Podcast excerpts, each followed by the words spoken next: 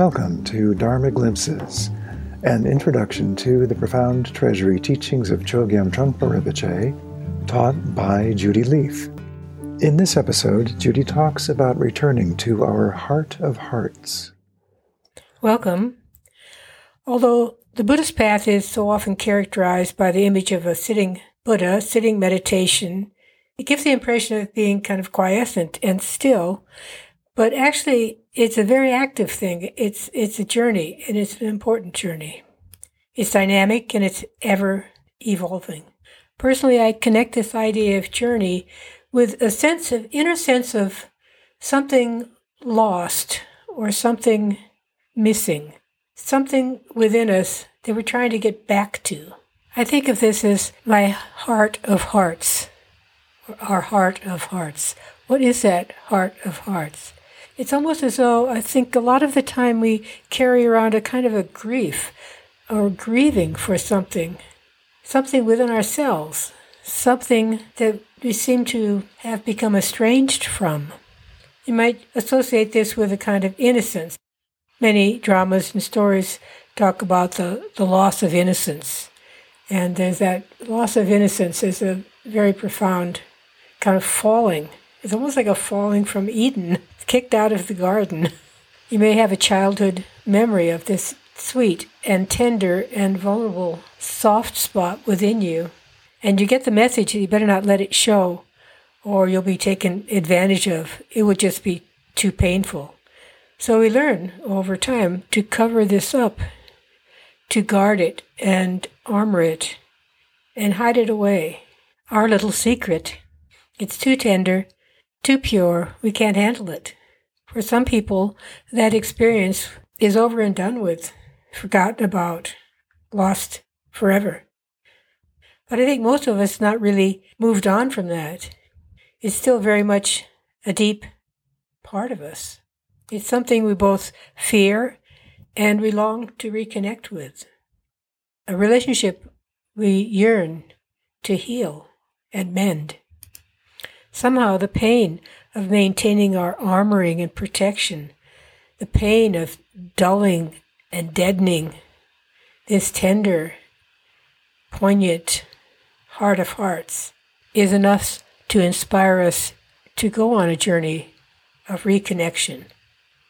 A journey that changes our idea of what our life is altogether, a journey beyond the dull and deadened world of materialism to a more raw, heartfelt, and real way of being. So I think that sense of something missing, something lost, it's always lost our very own most important part, our heart of hearts. That sense of loss and the longing that comes from that is so important in beginning to understand what this path is all about. There's a phrase, we go along to get along. So we just go along, and this part of us remains so hidden. It's in our depths. And meanwhile, through layers and layers of armoring and cynicism, and self doubt, we skim the surface of things. We're constantly on the defensive. Seems we're actually afraid of who we know we are. It seems so ironic that the most scary thing seems to be our own heart of hearts, our own tender, awakened quality, our own positive naivete, so pure, so simple, so straightforward.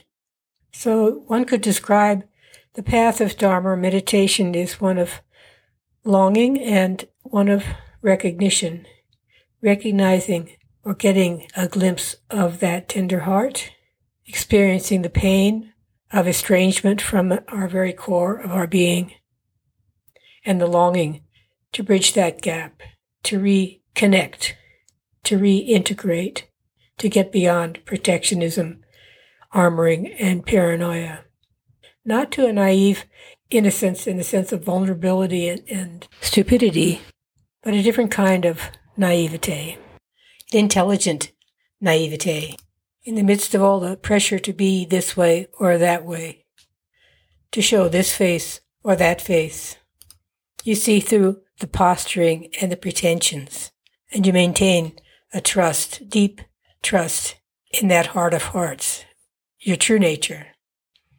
So much of life seems like a giant construction project. We're trying to construct the story of our lives, who we are, constructing accomplishment, constructing some kind of meaning. And there may be the fear that if we don't keep up this construction project, the whole our house of cards will just collapse and fall apart. Meanwhile, while we're so busy constructing our so-called life, this inner core, this heart of hearts, remains. We may lose our connection. We may be totally disconnected. But even then, some part of us knows. Some part of us suspects that there's something beyond our construction projects. So you could think of the spiritual path or path of Dharma is a kind of returning. We're not going somewhere else. We're coming back. We're coming back to our heart of hearts. Thank you for joining me for this glimpse of Dharma.